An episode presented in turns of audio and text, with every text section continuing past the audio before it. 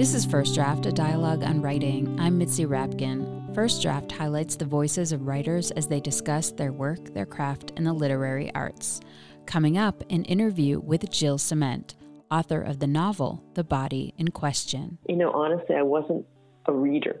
And my mom was really, really nervous about that because my mom was a really big reader. She wasn't educated, but she was a big reader and she didn't know how to get me to read as a kid. So she gave me pornography when I was 11. We'll be back with Jill Ciment in just a bit. First, I want to say to you, thank you for listening. For the last six and a half years, I've been producing at least 40 episodes a year of First Draft. It's a labor of love, but there is also labor involved time and effort and thought. Whether this is your first listening experience or you are on your 260th episode, I am asking you with humbleness and appreciation if you would consider supporting First Draft as a donating member. You can learn more and donate at patreon.com slash firstdraftwriters. That's P-A-T-R-E-O-N dot com slash firstdraftwriters. Your support helps keep conversations like the one you are about to hear going. As our society is changing to independent folks like me producing rich content and meaningful content, like that in First Draft, I think we are evolving the model to widely expand the diversity of voices available for the public to tune into. But it takes money, time, equipment, and a lot of heart and sweat to make this content happen. I know there is so much free content out there. In fact, what you are about to listen to is free, but it is not without expense to make.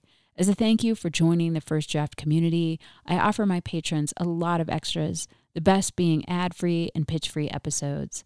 As a thank you for your patronage, I get you to the interview faster because you'll get your own dedicated feed without this ask.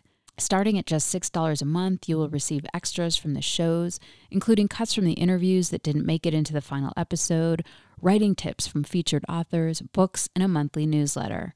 I'm also so grateful I often send extra goodies to my patrons. Please beat the odds of having to listen to this seven times before you join the First Draft community. Go to patreon.com slash firstdraftwriters. You can donate any amount, and you know it will go to the continuation of these conversations focused on literary craft, content, and practice. I know that right now it's unlikely you are in front of a computer, so I'd like to suggest adding a little reminder for yourself for when you get home to contribute to First Draft. Make a note on your phone, an ink mark on your hand, scribble on a piece of paper, something along the lines of First Draft, reminder, membership matters. Again, patreon.com slash firstdraftwriters. You can find out more about the show at firstdraftwriters.com, and please stay tuned at the end of this episode. I'll offer recommendations on similar episodes you can dig into. And please rate the show on iTunes and tell your friends to subscribe. Thank you so much. My guest today is Jill Ciment, who writes novels, short stories, memoirs, and film scripts. Her memoir is called Half a Life, and some of her novels include Act of God, Heroic Measures, and The Tattoo Artist. She is a professor at University of Florida. Her latest novel is called The Body in Question and centers around a jury who is determining the outcome of a Florida murder where one twin sister is accused of killing her toddler brother. The case is headline news, so the jury is sequestered, and the main character, Hannah, who is married to a man three decades her senior, embarks on an affair with a fellow juror named Graham. As Hannah carries on the affair in sequestered isolation, her husband is at home sick and ultimately dying. We began our discussion with Jill Ciment sharing how the story of a body in question began for her. A number of things came together. You're never inspired by one thing. It's almost like it's almost like a collage in your life. A number of things come together and you can see a story in it. And for me, the body in question, I always knew I wanted to write a story from the juror's point of view, but I never really had anything more than that. And that's, you know, that's procedural, it wouldn't be interesting. It didn't have a plot that would arc through that. And then I got the idea for a love affair during that. And I thought, now that's a really interesting idea because then you could see how much love can blind you to justice. And that would be interesting. But I still didn't have all the elements. And then I'd been living in Florida. And, you know, Florida has those crazy trials. And, you know, Florida is just a place made for the Zimmerman trial and Casey, what's her name? Casey Casey Anthony? And, and anyhow, the woman who um, murdered her child. So that gave me the other idea. And then the, the, probably the largest, so I had all those things stirring in my head. And then I knew my husband was going to die before I finished the novel, even as I was starting it. So I knew I had to put in the death of the husband. I had no idea how he would die, but I knew he would die, and that would be a factor in it because I knew I would be going through my own husband's death as I was writing the book, and I would need to put that experience somewhere. So that's how that book came to be born. Because you mentioned that your husband, that you knew that he would die while you were writing this, did you ever mm-hmm. question not writing this? Like, oh, this is my time to be with him? No, because, you know, even as he was dying, he was in his studio. He was a painter and he was painting. And it was, you know, that was the life we lived together. So it would have been strange for me not to go and do my work. Were you interested in writing about a jury because you were interested in judgment and what that means, or was there something else there? I had sat on about three juries in my life, and each time it was one of the most extraordinary experiences. It was you're suddenly taken out of your life, and in each case, whether it was civil or or criminal, you were going to either destroy somebody's life. It was the first time, you know, in your kind of mortal life that you had the power to judge a complete stranger. And it's a very extraordinary experience and how people negotiate, people from all classes, people from all walks of life, how they come together on a judgment. I mean, it's just it, it's a it's a moment in, in in in a human life where you see the best and worst of people. So that interested me a lot. And your main character, her name is Hannah, but she's referred to mostly as C2 because all the jurors get sort of an identifying number and letter that doesn't identify who they are. And Hannah is, she's a photographer. She married a man much older at the time of the book. She's 52 and her husband is 84. And it's hard for her to leave him and go to the jury. But it also opens up something in her to be there. Can you talk just a little bit about her character? Well, I wanted someone who was accomplished in a, and and also a professional in the visual something where I would have um, a character who could see differently than other people, and a trained photographer would be someone like that. So I, I had her do that. And the older husband, my husband was much older than me, and again, I, I needed to have an autobiographical elements for me to get the emotion into it. And I had a dying husband, so and, he was dying of old age. So I got to I, I wanted to have that experience. And you know, she goes on jury duty simply to get away from the act of caretaking. That was another element. You know, I was probably in the middle in my own psyche as I was writing it, thinking about God. I'd really like to get away from caretaking and so part of it was it's a fantasy too. I mean, the love affair. When you're watching your husband die, if you go in, you know, another room, close the door, and write yourself into a love affair, it's it's a it's it's a way of saving yourself. So she's made up of all these needs that I have, and I think that she is not it's it's not autobiographical. We don't share many many things, um, you know, commonality. She has a different background. She loves a different husband. But the emotional world that we share was what I was trying to tap into. Did you find some comfort or escape in that? Like, did it serve more than just writing for you? Because it sounds like that was your intention. Writing for me is so cathartic and so much a part of how I feel balanced in the world just by the act of doing it. So I knew I would go to my writing every day, and I, I just, what I wasn't aware of is what I would do with all the emotions I had in, you know, once I stopped writing, being in the middle of this, you know, watching somebody I'd lived with for 45 years die. And so it was a place where I could examine those feelings, not directly like in a journal, but through this, you know, kind of fantasy I was weaving. You know, Hannah gets there and she has this almost inexplicable love affair with another jury. I don't I don't even know if you could say it was love affair, but it was it was for sure it was sex. And mm-hmm. one of the things she says that is that she she's at the age where maybe she only has one last dalliance in her while her husband is dying. And she has a very practical side. I mean when when she's being questioned to be on the jury she explains that she got married because even though she loved her husband and they were living together for five years it made sense for the taxes. So there's part of her that's very black and white and then part of her that's kind of reckless and and she needed something emotionally from from F17, this man named Graham, who is a, a, medical professional and, and conducts autopsies. So there's something very black and white about him.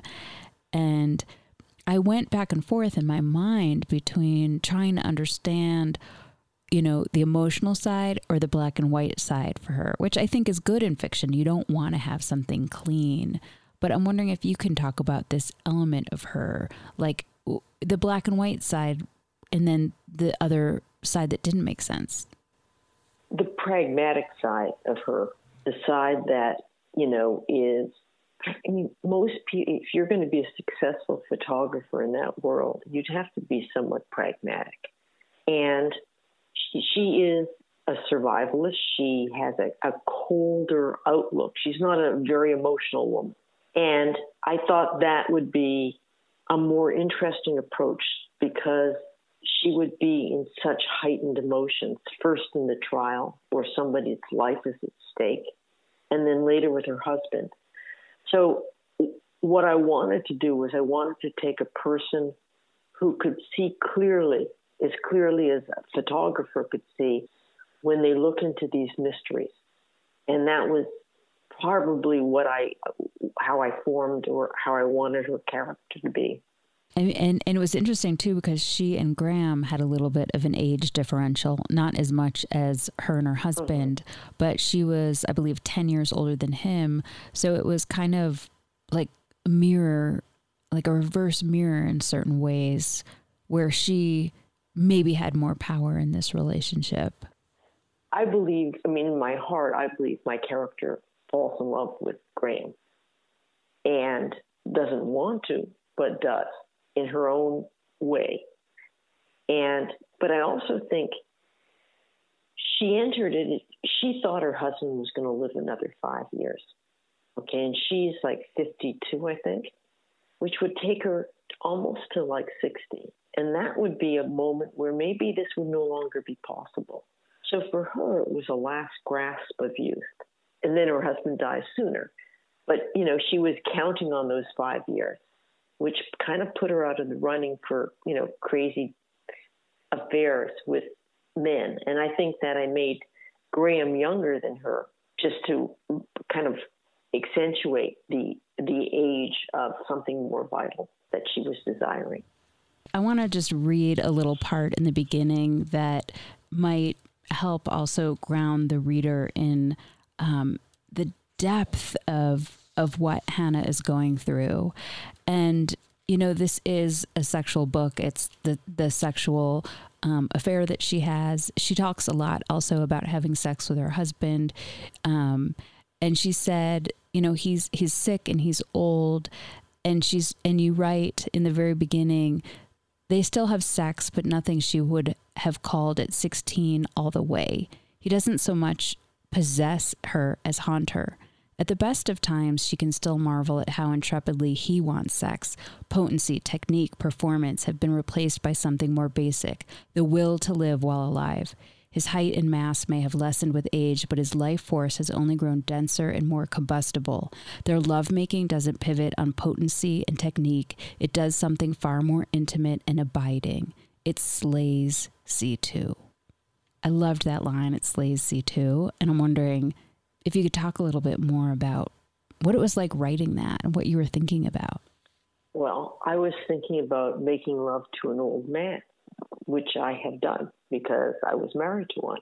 And one of the things that's interesting about sex, which I, you know, I'm a great believer that sex is vital to marriage.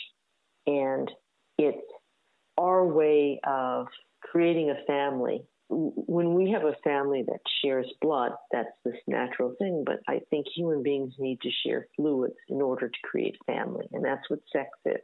And so I, you know, I've always believed that, and I, and my husband, even as he aged, believed that, and so I wanted to describe what it's like to be at the height of your sexuality, and have as a partner someone who is leaving that bodily world, and it was something I thought, you know, is it's both beautiful and it's heartbreaking, and that is kind of what I wanted the whole book to be about.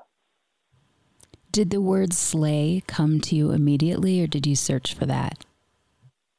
Slay came to me immediately. It's the only way I can put it. Um, that sense of in the Greeks, the reason we fall to our knees is the Greeks believed that life existed in the knee, and that's what they called slay. When you fell to your knee, you were slay to your knees, and so I thought that was the perfect word for it. So, speaking of being slayed, I mean, she's basically um, on a trial for uh, a young girl who has killed her infant brother in Florida.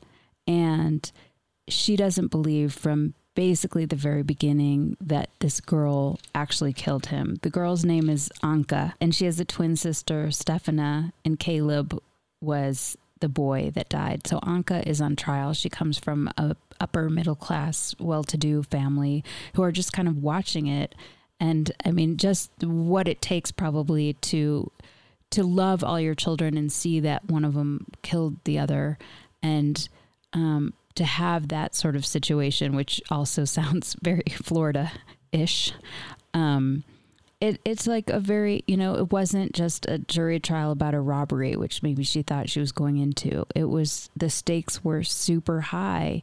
And she was kind of out there on her own, believing Anka was innocent. And Anka and Stefana were orphans in Romania that were adopted by this family. So you, you have this background that that you don't really know much about. And we're told that Anka might be on the spectrum of autism and that Stefana, her sister, has a lot of control over her, like maybe a, an almost preternatural control. So, how did you? I was just wondering if you can talk about the creation of these characters. Well, I needed a trial that would make the judge sequester the jury. So I needed to be shocking. You know, it, I put it together from a a, a number of, of, of cases that I was reading about. You know, I had to pick things that I could find the forensics on. So I had to use real trials. And so I used a trial that happened in 1991 in, in Massachusetts where um, a girl um, was accused of killing, she was a nanny, and she was accused of killing a child. Um, I don't remember the methodology. Um, I think there was a fire involved. And then I was thinking about Patricia Highsmith has a, a story about a fire. The Romanian part, I, I remember that was like the biggest fear. I, I, a friend of mine had adopted children from Romania and they came and it was a nightmare. And um, they had been left so deprived of human contact as children that they were never able to bond with my friend. And I thought, oh, let me get that part in there. And I, I just scoured trials for details. So it, it's such a, a mishmash of things. And these characters came alive because I, you know, I, I felt like I, first I was fascinated by twins, and I was fascinated by the dominant um, twin that works with the submissive twin, and that is, you know, a whole psychological realm unto itself. And so, whatever I found that seemed interesting, I put together as these characters. You, you were mentioning that you knew they had to be sequestered, and I was thinking about this idea of sort of claustrophobia, the claustrophobia of their circumstances. And I'm wondering if that, I mean, obviously that's good for fiction, but why was it good for for what you wanted to write? Why why were you looking for that? Mean, I think you, I think people have affairs or feel more able to have affairs when they're out of town, when they're on a vacation, when they are time out of mind. And I, you know, the sequestration is. I mean, again, I, I read all these jury books to see what it was like. I mean, they really, you know, in the George Zimmerman case, for example, they really did get pedicures. I mean, I, I didn't make up any of the crazy details. I got them all from the cases. But you could see that, particularly in the OJ trial, I mean, people went insane. I mean, they're locked up, they're they're in prison, and you know, in that case, it lasted months and months and months, and people had nervous breakdowns. And I mean, you're taken out of your life. You only get to speak to your loved ones almost with, uh, you know, Big Brother watching you have no idea what's going on in the world. Um, they take you for horrifying food. So in case you have any sense of eating right, you are now, you know, eating at the dregs of humanity. And they take you to motels where no one will stumble upon you. So, like in New York, they take you out to LaGuardia. And I thought that would create such an interesting place to have in that affair. So that was, you know, another reason I did it. Yeah, the other thing I had in mind was I, my stepfather had been in the war, and he said, you know, when you're in a war, he was in World War II, you know, people just had sex, you know, in the alleys. You know, people just, they didn't know. He was in London when a bomb would drop, and people just, you know, went crazy with sex. And I thought, be in a trial where you're hearing about murder and blood and you're seeing pictures of, of of horrendous crimes, it's got to be like a war, and that alone must fuel, you know, erotica for people. Yeah, I mean, it, it's so much about this book too, um, and we can talk about the title, is about the human body. I mean, y- she lost the pleasure of, of food and eating. She's a vegetarian. She can't eat the kind of food that she wants when they take her to like Red Lobster and, and places like that and and then Graham is this doctor that dissects bodies, so he understands every part of the body, and they're dealing with a, a young boy infant whose body was burned, and you focus a lot on the deterioration of of the husband's body. So it was very, um, it was a very physical book in that sense. And I understand why it was as as you're telling me about your your husband's dying while this was going on and you know a lot of times we we don't think about our bodies until I mean, yes, we do with sex, but we a lot of times when we're going through our lives, we don't think about the body so much. And was this a new question for you to think about it in this way because of that, or is it something that's always in your mind? All those things, all the um, reasonings or the, the snippets from the book that you use that that speak about the body, all of that was in mind when I came up with the, the title. But, you know, at the same time, again, because the autobiographical aspect of this book, my husband, I wanted to give his body to science. Um, my oldest brother is a an anatomist, and so my family has always given their bodies to medical schools when we die. And so even when he was dying, I, I, I remember I, I wanted to, in case I had to write a scene that involved a dissection, I, I got permission at the university here to go to the lab and do a dissection with the students on a cadaver. First of all, seeing a cadaver and, and, and doing a dissection was, you know, it was a profound experience. And, you know, they also have a memorial afterward for the people who donated the bodies. And that's, I went to that, and that was a profound experience.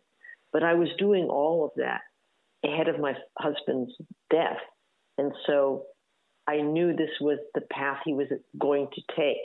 He was going to be in a lab, he was going to have a memorial. And that made the concept of the body super real to me while I was writing. Will you donate your body to science? I have. And I have to tell you, it is done with great respect. It's one of the most respectful ways in which people deal with the dead. And it's it's a very interesting process, and it's the only way we're going to have doctors. They cannot learn that by 3D.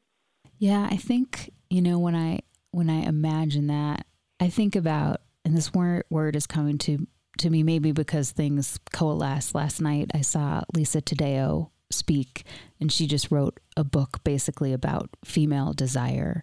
And I was thinking about the concept of of desire, and in your book, you write desire basically has to do with more about who you want to attract and not what you are attracted to.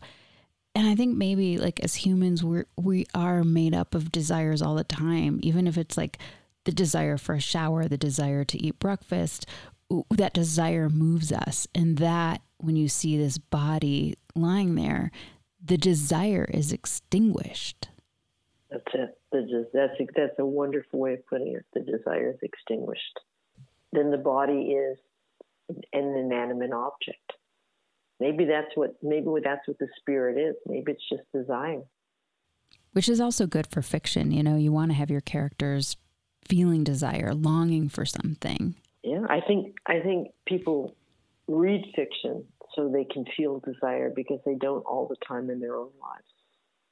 So that line that I mentioned where where Hannah says that desire has to do more with who you want to attract, not what you are attracted to. Can you unpack that a little bit? I you know I, have gone I, I, if I if I think about my own um, life, okay, it's the moment that arrow pierces me, okay, with the arrow, is usually when somebody thinking somebody desires me, and it, you know, I I think men I think men and women are quite different this way. I don't think it's you know I don't want to make a giant generality, and I think in trans and queer people that this must be more fluid, and maybe it's my age and the time in which I grew up, but my turn on was turning on men. and you know, if if I thought a man thought I was sexy, that was I would look at him again and think, hmm, is he desirable to me? And maybe it was a way of being protecting yourself as a woman. Because, I mean, it, in fact, okay, women really are, in accepted cases of rape, women are the deciders. You know, we're like the bird species, you know. The men come out and they have to impress us.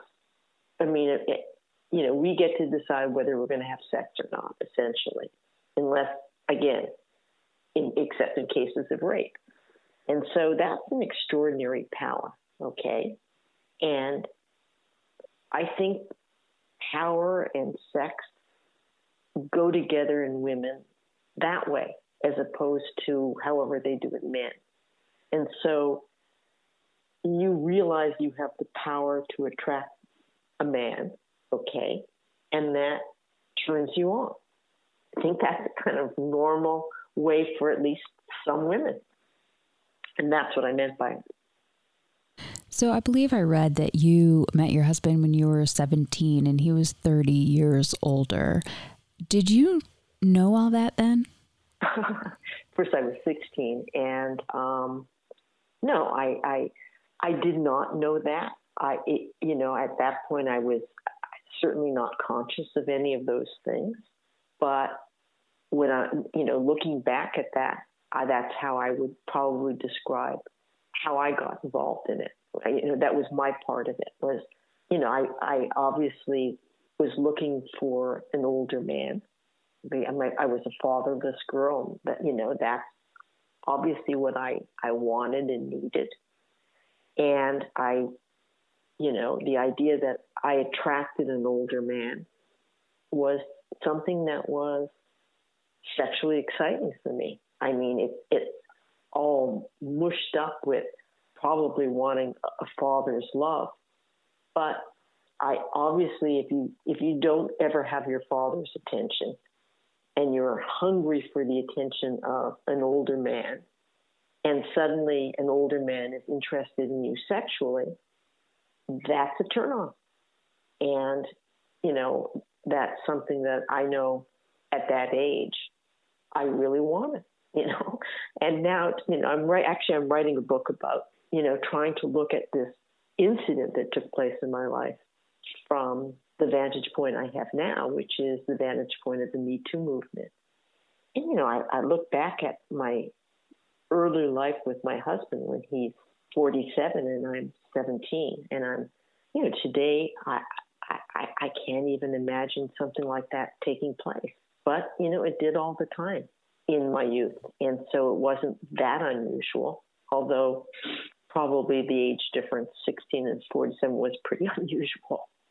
I mean, what fascinates me, and I, you know, I don't know you and I don't know much about your life, is that I would think that everyone around you and society in general not only would really warn you against that, but that the assumption would be that you couldn't really develop and grow and become an independent woman, an independent thinker, and really discover the world by connecting with a man and, and, and marrying him at that age when there's so much more to experience.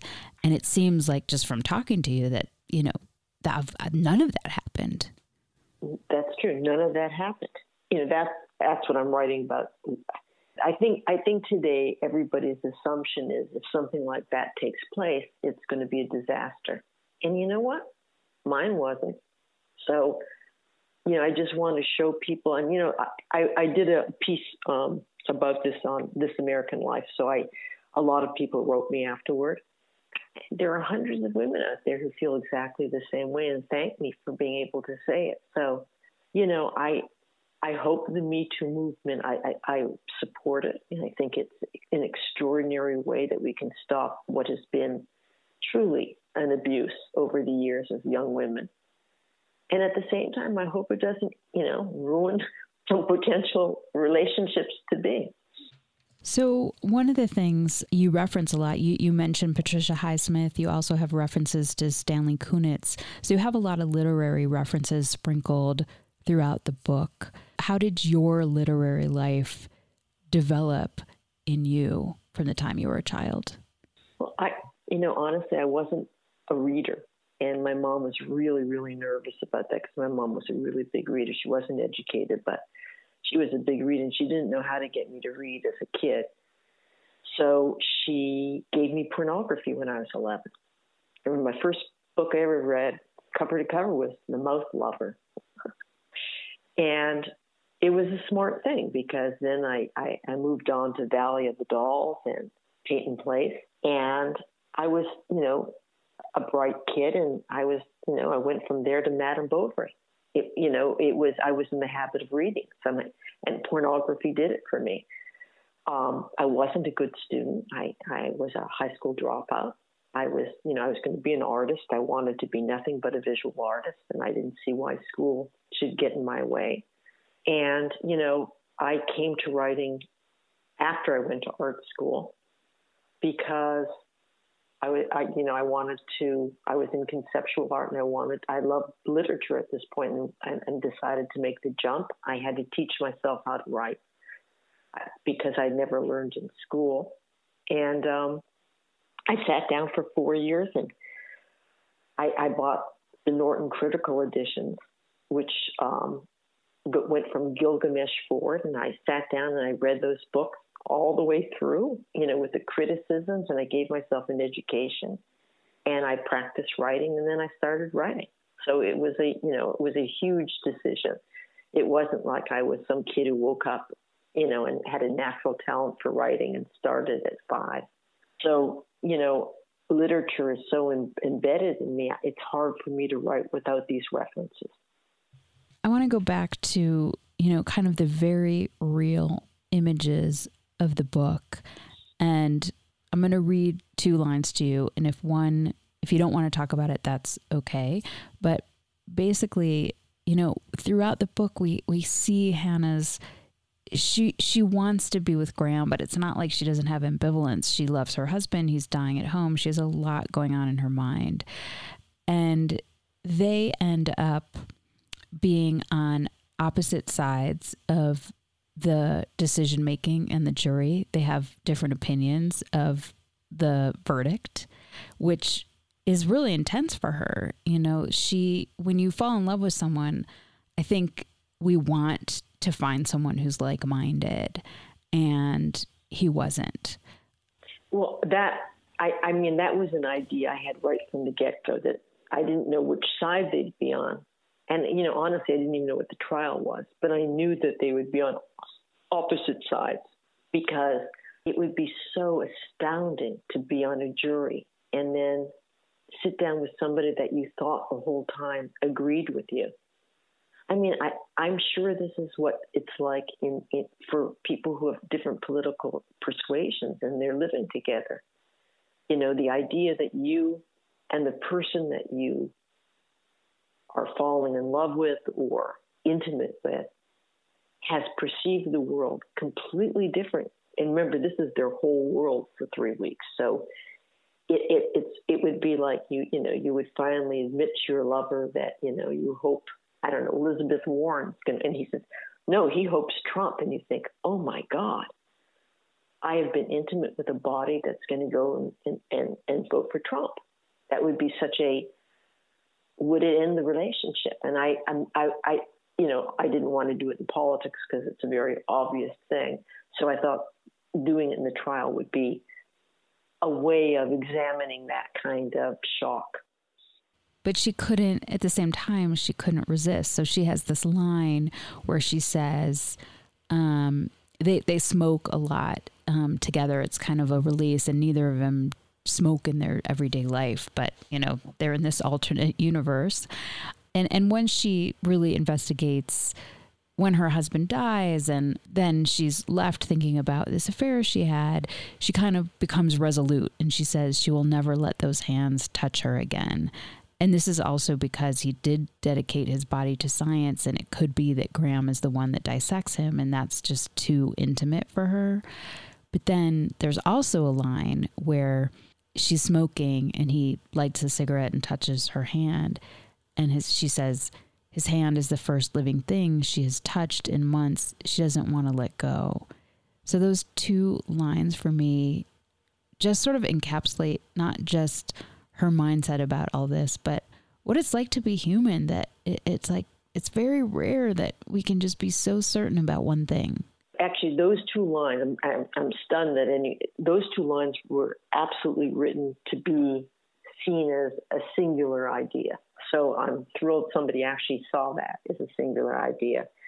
Because, you know, the book ends before you know whether they will go on to be lovers. And I wrote it after my husband was dead.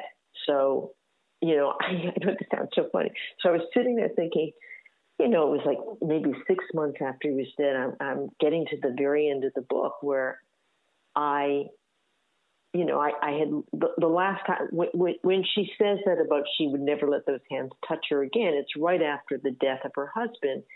And it's the idea that this man that she that had once touched her as a lover is now, you know, holding up her husband's heart and explaining how it works. I, the thought of having that same hand touch you is, is you know, it, it's repulsive. It's it, it would be horrifying. Okay, but now six months have passed and six months have passed for me, and I'm sitting there thinking, if I had someone out there that I might be able to find love with,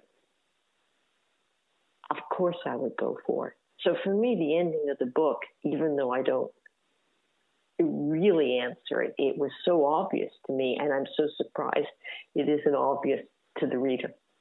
Can you read a passage from an author that influenced you as a writer? This is a passage from Chekhov, and it's um, from The Lady and the Lapdog, and it's the moment that this guy who always plays around, his name is Gurov, suddenly falls in love. And I thought it was such a beautiful passage about the universe, um, the mysteries of the universe being caught by a writer. At Oreanda, they sat on a seat not far from the church, looked down at the sea, and were silent. Yalta was hardly visible through the morning mist. White clouds stood motionless on the mountain tops. The leaves did not stir on the trees. Grasshoppers chirped, and the monotonous hollow sound of the sea rising up from below spoke of peace, of eternal sleep awaiting us. So it must have sounded when there was no Yalta, no Oreanda here. So it sounds now, and it will sound as indifferently and monotonously when we are no more. And in this consistency, in this complete indifference to the life and death of each of us, there lies hid, perhaps, a pledge of our internal salvation, of the unceasing movement of life upon earth, of unceasing progress towards perfection. Sitting beside a young woman who in dawn seems so lovely, soothed and spellbound in these magical surroundings the sea, mountains, clouds, the open side. Gurov thought how in reality everything is beautiful in this world when one reflects. Everything except what we think or do ourselves when we forget our human dignity and the higher aims of our existence. Tell me why you chose that. Because you think you're just getting two people sitting on a bench looking at the ocean. And what Chekhov's able to do is he's able to take this scene that if it was filmed as a movie would just be a scene and he's able to dig underneath it and talk about the mystery of existence and using these using atmosphere to get to something that is unseen through language. And i thought that was really beautiful and it's been a really important paragraph for me can you read something you wrote maybe it was tricky or hard or changed a lot from the first draft well, I, I was going to read a section from um, the body in question, and, and it was. It, it's not that it was tricky or hard, although it was, everything's tricky or hard. It was what I put in in the last draft to. You know, my last draft is usually the draft in which I try to do what Chekhov did, try to take the surface of this story and put in deeper meanings or deeper mysteries into it. And so this is my attempt at it. And this is right after um, C2 his it, they, they, get conjugal visits, and her husband has come to visit, and and they did not make love, but they tried, and you know she has already been sleeping with um, the other juror. She's already having an affair on her husband, and this is um, her standing at, at a balcony after her husband leaves. C2 has said many forgettable things about photography during the occasional lectures she gives at art schools and universities, but she will never regret saying this art is a conversation. In her 20s, when she photographed rock stars and socialites for Interview magazine, she thought the conversation was supposed to be witty and sexy and hilarious and beautiful, above all else, beautiful the kind of beauty that inspires adoration.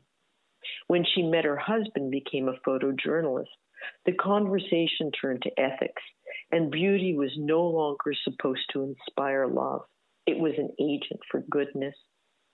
When that conversation became only righteous noise, she started photographing animals, relishing caws, hoots, and bellowing. It took a few months, but she finally learned to distinguish what the bellowing meant. Animals have their own conversation. Lately, she has been taking pictures without her camera, blinking instead of clicking. Why does she need to provide proof of what she sees? Lately, she has begun to suspect that the conversation, the wit and the dogma, was all in her head like a person who talks to God and God talks back to them. She leans against the railing, far from city lights. The night sky is both beautiful and sublime. During her lectures, she explains the difference between the beautiful and the sublime this way. The stars are beautiful, diamonds, twinkles, something you can wish upon. The space in between the stars is the sublime, cold, black, and infinite, something that inspires awe and fear. She envisions her elderly husband waving goodbye from the Prius this afternoon. Does that image inspire love, something she can wish upon, or awe and fear that the most difficult part of her life is just beginning? Do you want to talk a little mo- bit more about that? Well, I, you know, I wanted to use her photography. I mean, she's at the point where she is I think every every artist reaches that point where you begin to think, you know, why am I doing what I'm doing? Particularly in moments where your life is um, about to change, and you know, what an artist deals with is the juxtaposition between the beautiful, the beautiful means the stars in the sky and the sublime, which essentially means death. And so I wanted to ground the novel, you know, while you're dealing with, you know, the trial and the horrible food at the, the lodgings and all the other jurors that you may or may not like was something that was ethereal and you know more mysterious than human behavior. And so that's what i was trying for in that scene. Where do you write? I write in my i'm sitting there right now in my office um, in my house looking out of the lake and what do you do or where do you go to get away from writing? I go into nature. Nature is my great escape from writing. Who do you show your work to first to get feedback? I have three or four really close friends who are also writers, and we turn to each other. And you know, I, my friends will drop whatever they're doing, particularly if you're panicked, as will I for them. And we just sit down and read each other's work and try to tell each other the truth. How have you dealt with rejection? You know, rejection's like the flu. You know, it, it you, you get rejected. It lasts about two weeks, and then it fades. That's how I've dealt with it. And what is your favorite word? I would say but because but is something that questions it's it's the it's the article that questions what you just said. Thank you so much um, for this conversation. Thank you. You've been listening to First Draft, a dialogue on writing. My guest was Jill Ciment, author of The Body in Question. If you liked today's show, check out my interview with Helen Schulman, author of This Beautiful Life. We talked about sexting and the technological pressures on parents and children. You can find that interview and the entire First Draft archive of more than 250 interviews at firstdraftwriters.com. Remember, there are plenty of extras for becoming a member and donating to First Draft, including access to pitch free, ad free content, as well as cuts from the interviews that didn't make it into the final show, writing tips from my guests, books, and transcripts. The first tier of support is just $6 a month, so please go to patreon.com slash firstdraftwriters.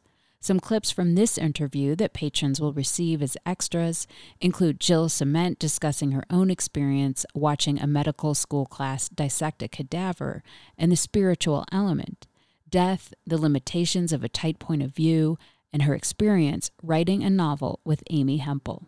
Coming up in the next few months on First Draft, interviews with Julia Phillips, Tishani Doshi, Jenny Offill, Kevin Wilson, Chuck Palahniuk, Anne Enright, and Sahar Mustafah. You can stay tuned to First Draft on social media on Facebook, Twitter, and Instagram. Just look for First Draft ADOW. You can email me at firstdraftwriters at gmail.com anytime. I want to send out a huge thank you to my patrons for making this interview happen. Your support makes First Draft, a dialogue on writing, a reality every week. The theme music for First Draft was produced and performed by Murph Mahaffey. I'm your host and producer, Mitzi Rapkin. Thank you for listening.